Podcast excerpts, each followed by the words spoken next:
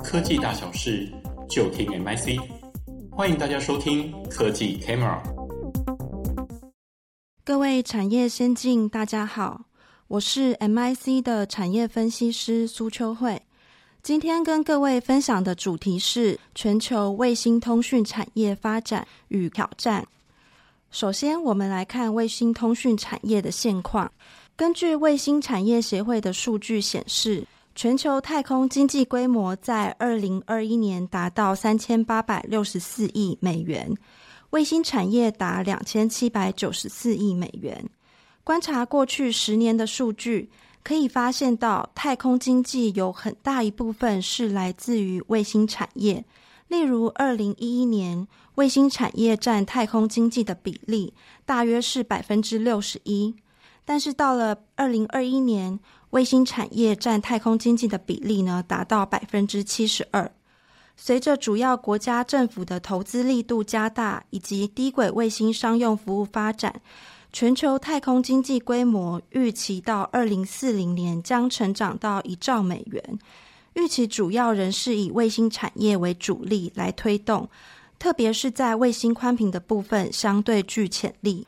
谈到这个卫星通讯哦，我们来看一下不同轨道的卫星通讯系统的差异。其实不同轨道的卫星通讯系统具有不同的优势，那要提供全球涵盖所需要的卫星数量以及地面站的需求也有所不同。以地球同步轨道这个 G E O 卫星而言，它距离地球表面是相对比较远的，延迟时间也相对比较长，不过只需要三颗卫星就可以达到全球涵盖。对于地面站的需求也相对比较少，卫星的寿命也相对比较长，大约是十五年的时间。由于 G E O 卫星的绕行周期呢与地球自转的周期相同，因此对于天线的需求是属于固定式的。那相对来说，目前比较受到关注的这个低地球轨道卫星，距离地球表面最近，可以提供相对于比较低延迟的通讯服务。不过呢，这个 L E O 卫星通讯系统要提供全球涵盖，星系规模至少要上百颗。以国际的这个大型低轨卫星营运商的规划，星系规模甚至达到上千颗或者是上万颗。而为了要维持这个通讯品质哦，对于地面站的需求也是相对比较多。另外呢，因为这个低轨道卫星它运转的速度其实相当的快，也需要比较高效能的天线。那天线呢，需要快速的追踪这个移动的卫星来维持通讯品质。而相对于这个 G E O 以及 L E O 卫星， M E O 卫星就是介于两者之间，只需要少量的卫星就可以达到 百分之九十六 的涵盖，提供全球涵盖所需要的卫星大约是六颗。以卫星的发射数量而言，在二零一九年以前，卫星的发射数量大约是在三百颗以下。过去低地球轨道与地球同步轨道卫星的发射数量相近。二零一零年为例呢，这个 G E O 是二十九颗， L E O 大约是三十一颗。那 L E O 发射的数量大约是 G E O 的 一点一倍。那我们看到，随着这个火箭发射成本的降低，以及高通量卫星技术的突破，还有卫星小型化的发展，也降低了这个商用卫星的进入门槛，吸引呢这个全球科技大厂呢投入大规模的低轨卫星星系的部件，像是 SpaceX、OneWeb 这些的大厂纷纷投入在低轨卫星通讯业务的发展。L E O 卫星的发射数量呢呈现一个快速的成长，到二零二零年突破一千颗。二零二一年 L E O 的发射数量大约是 G E O 的 六十一点六倍。那我们也预期呢，到二零三零年每年将会发射超过一千七百颗的卫星。那就低轨卫星的功能来看呢，过往是以地球观测这样子的一个功能为主，那近两年可以看到转向与通讯为主，卫星通讯比例呢突破八成，在二零二一年比例大约是 百分之八十二。 那若是按这个卫星的重量分类，大于一千公斤是属于大型卫星，五百到一千公斤是属于中型卫星，五百公斤以下呢则属于小型卫星，小型卫星又可进一步区分为迷你卫星，像是一百公斤到五百公斤的这样的重量，或是微型卫星以及奈米卫星，甚至呢还有更小的皮米卫星以及费米卫星。那过去卫星市场主要是由发射到地球同步轨道的大型卫星推动，以二零一零年来看，发射的卫星有 百分之六十九 是属于超过一千公斤的大型卫星哦。其次是中型卫星，小型卫星的比例相对是比较低的。那传统大型卫星它虽然功能是比较强，而且使用寿命也比较长，但是相对来说呢，制造成本相对高昂，而且耗时，每年可以发射的数量是相对有限的哦。所以随着这个低成本的小型卫星发展，到二零二一年呢，大约有 百分之九十七 属于这个五百公斤以下的小型卫星，其中呢又以这个一百到五百公斤比例最多，大约占 百分之七十七。 那接下来我们来谈卫星通讯的一些的应用案例。由于地面网络涵盖的范围有限哦，无法满足所有的应用场景。那卫星系统呢，它其实是在太空中运作的，因此相较于这个地面通讯，具有不受地形阻碍的优势，可以提供一个广涵盖哦，补充地面网络的不足。那我们看到，其实像这个卫星产业协会呢，它也针对这个卫星可以提供的应用服务去做一个分类。包含我们看到的这个广播以及遥测、导航、物联网等。那目前我们所关注的几家低轨卫星营运商呢，则是聚焦于提供这个卫星宽频的服务。那卫星宽频服务呢，预期有助于减缓偏远地区跟这个都会地区的数位落差，并且为这个陆海空的用户提供连接。那像是 SpaceX 跟 OneWeb 这些低轨卫星营运商呢，目前其实也在积极推展像是航空与海事领域的相关应用。那我们接下来就谈一谈像是 SpaceX 跟 OneWeb 它目前的应用发展。SpaceX 在二零二二年七月推出最新的海事卫星联网服务，这也是他们继先前的标准版以及商用版还有 R V 版本之后的第四项服务。这个下载速度呢，大约是 三百五十 M B P S， 那它的其实像是标准版跟 R V 版呢，大约是五十到两百 M B P S。 那延迟时间呢，它这个海事服务呢，大约是小于 九十九 M S 的这样子的表现，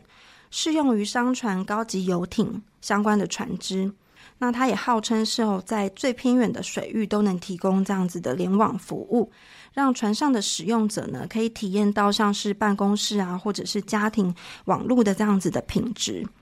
那 SpaceX 也强调，它这样子的海事服务能够抵御各种恶劣的气候环境。那另外呢，就是它的硬体占用的空间是相对比较小的，也容易安装，所以能够从远端来进行监控以及管理配有 Starlink 天线的船只。不过呢，因为这个价格吼相对较高，所以在推出之后其实也受到了使用者的质疑。那当然就是海上的条件比较不稳定，所以马斯克他也强调说，在这个要适应这个恶劣气候，强化产品的品质其实是相对不容易的，所以这也是这个服务费用比较高的一个原因哦。那其实除了海事领域之外呢，目前 SpaceX 也积极的与航空公司洽谈合作，包含 J S X 以及夏威夷航空，主要是希望在飞机上能够提供 Starlink 的网络服务。那 J S X 预计将成为第一个在飞机上提供 Starlink 服务的公司。目前呢，他们也已经在进行相关的天线测试。那虽然呢没有就是强调网速大概是多少，但是他们目标是希望朝向一个更快速，然后无障碍以及免费的这样子的一个方向去发展。那预期呢是最快在二零二二年第四季来提供这个机上的连接服务。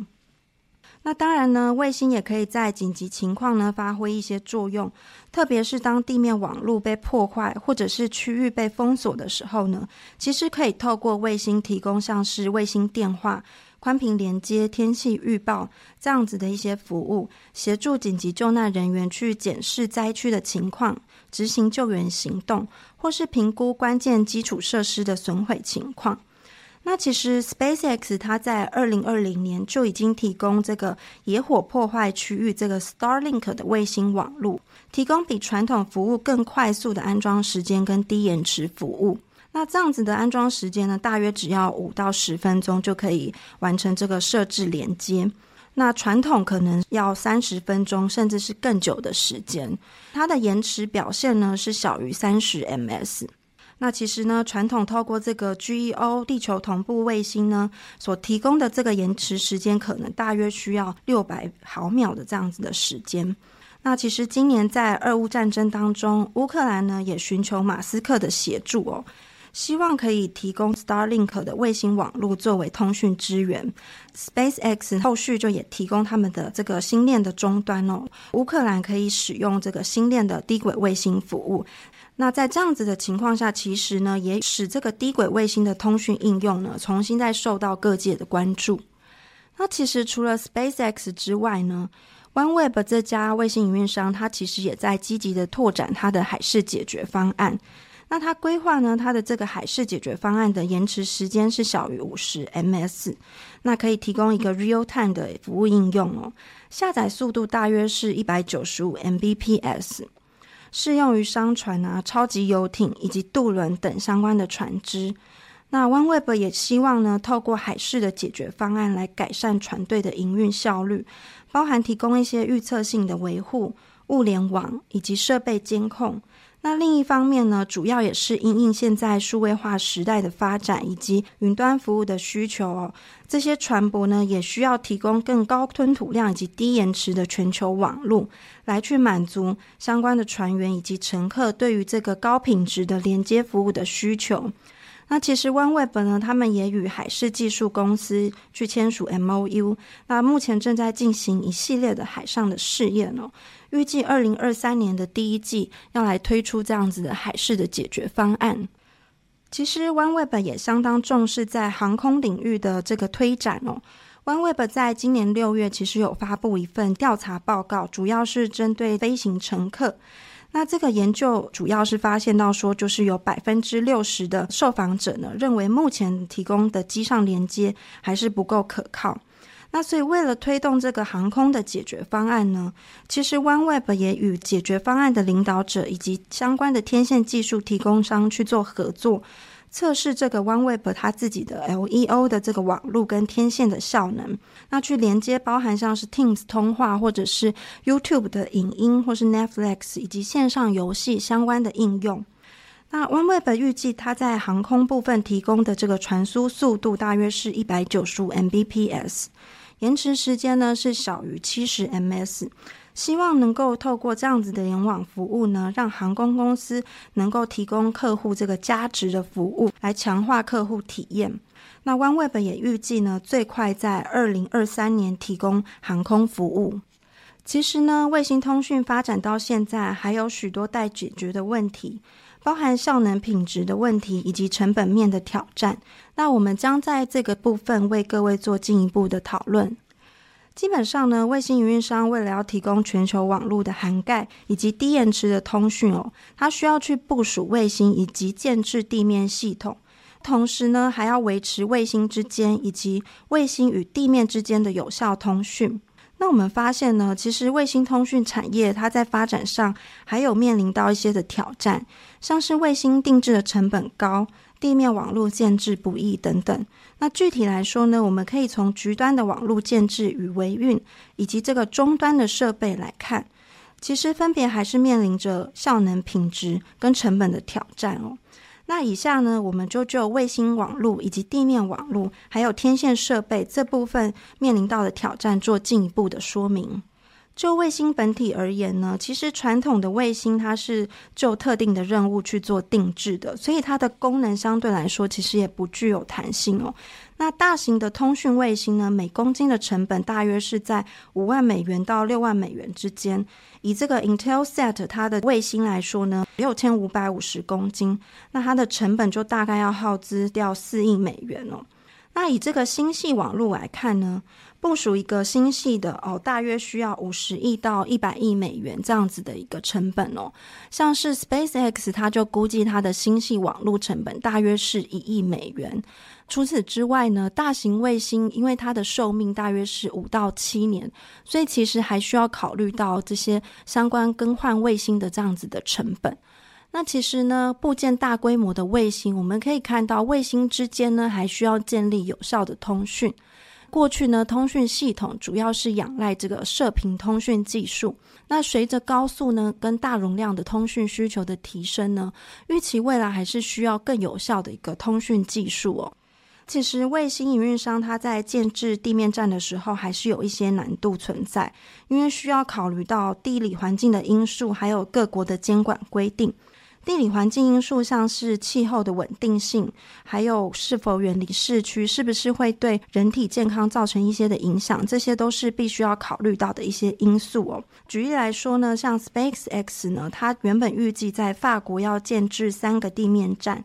那原先呢已获得当地的电信监管机关去批准哦，但是因为当地的居民哦其实有反弹呢、啊，担心这个天线其实对健康有所影响，并且呢也考虑到当地电信市场的竞争哦，所以我们可以看到、哦。像大型的卫星运营商，他们在建置这些的地面站的部分，而且要进入到各国，其实还是有一定的难度。那特别是他们需要建置大量的地面站去维持通讯。那以 SpaceX 为例呢，它的星链计划预计至少要建置一百万个地面站，所以建置成本估计是相当的高昂。在终端天线的部分呢，主要是因为 L E O 它这个卫星的移动速度其实非常的快哦。卫星绕行地球运行哦，它其实始终是处于一个持续运作的一个状态，所以其实单颗卫星每次通过只能涵盖地球一小部分的区域，而且每次通过可能是停留短暂的时间。天线其实要在短时间之内去获取到讯号，那追踪这个卫星的路径哦，并且尽可能去上传下载更多的数据。那除此之外呢，其实每个卫星的星座哦，它有相当多的卫星在飞行，那天线必须能够从一颗卫星切换到下一颗卫星进行持续的通讯。那传统的天线呢，可能需要数十秒来做定位以及追踪后续的这个低轨卫星哦，所以这类型的通讯中断哦，可能会造成这个相关的语音或者是视讯通讯品质造成影响。再来呢，就是其实天线呢，它持续的这样子的一个追踪以及移动运作、哦，其实也容易造成磨损，所以需要更坚固以及高效能的天线来做因应。好，那接下来我们就今天的报告的部分呢，为各位做一个总结。那首先在卫星产业的规模的部分呢，全球卫星通讯产业的规模呢，在二零二一年呢达到两千七百九十四亿美元，其中呢这个地面设备跟卫星服务的占比是相对比较高的，分别占 百分之五十一 以及 百分之四十二。 其实呢卫星通讯产业呢占这个太空经济的比例呢其实也是相当大的，那我预期呢未来太空经济的规模也会持续的成长，那主要还是以卫星通讯产业来做一个主轴的推动哦。那以相关的卫星营运商的这个发展动向，我们来看到其实呢目前传统的这个 G E O 卫星营运商呢，它也开始布局这个 L E O 的卫星网络，除了就是与 L E O 卫星营运商强化合作去开发下一代服务之外呢，其实他们也寻求透过并购的方式，希望去提升竞争力，并且去开发结合 G E O 以及 L E O 优势的一些的解决方案哦。那另外在 L E O 卫星营运商的部分呢，虽然部分有受到这个疫情跟乌俄战争的这样子的影响哦，但是呢预期还是会加速卫星的部件以及商用化发展。那当然卫星呢，它可以提供一个广涵盖以及补充地面网络的不足，所以相关的应用类型我们可以看到像是卫星宽频、卫星物联网，那另外呢特别在紧急救灾也可以提供相关的服务。那目前主要的这个低轨卫星营运商像是 SpaceX、OneWeb 呢，他们都积极在推展这个海事以及航空领域的动应用服务。但是整体来说呢，我们看到其实卫星通讯产业发展到现在哦，其实还面临了一些挑战，包含了像是效能品质的提升以及成本面的考量哦。所以目前呢，其实供应链的主要厂商呢，也积极的布局相关的技术以及服务去因应这些挑战，希望可以提升相关的通讯的效能呢，提升品质，协助这个卫星运营商降低成本。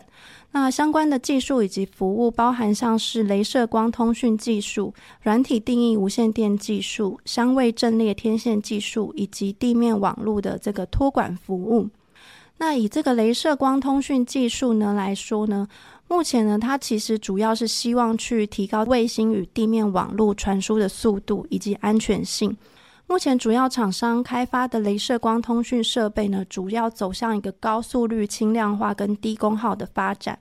那其实呢，我们看到另外一个软体定义无线电技术呢，它其实是赋予单一卫星能够满足任务应用的需求哦。透过这个软体定义无线电技术呢，预期可以规模化生产这个卫星，降低卫星的制造成本。那目前主要的厂商也积极的投入在这个领域。那另外呢，因应这个快速移动的低轨卫星哦，主要的厂商也在开发所谓的相位阵列天线的技术，希望可以透过差异化的技术去提升天线的效能以及降低成本哦。那另外在地面设备托管服务的部分呢，主要是因应低轨道卫星它其实需要布建大量的地面站以及地面的基础设施，那卫星的营运上它其实资源也是相对有限，所以这样子的服务是试图去降低卫星营运商在全球范围自己去建置地面站的一些的难度哦。那我们看到其实目前主要厂商也提供相对具有弹性以及成本的一些的方式去提供这样的服务。好，那以上是今天的报告，谢谢。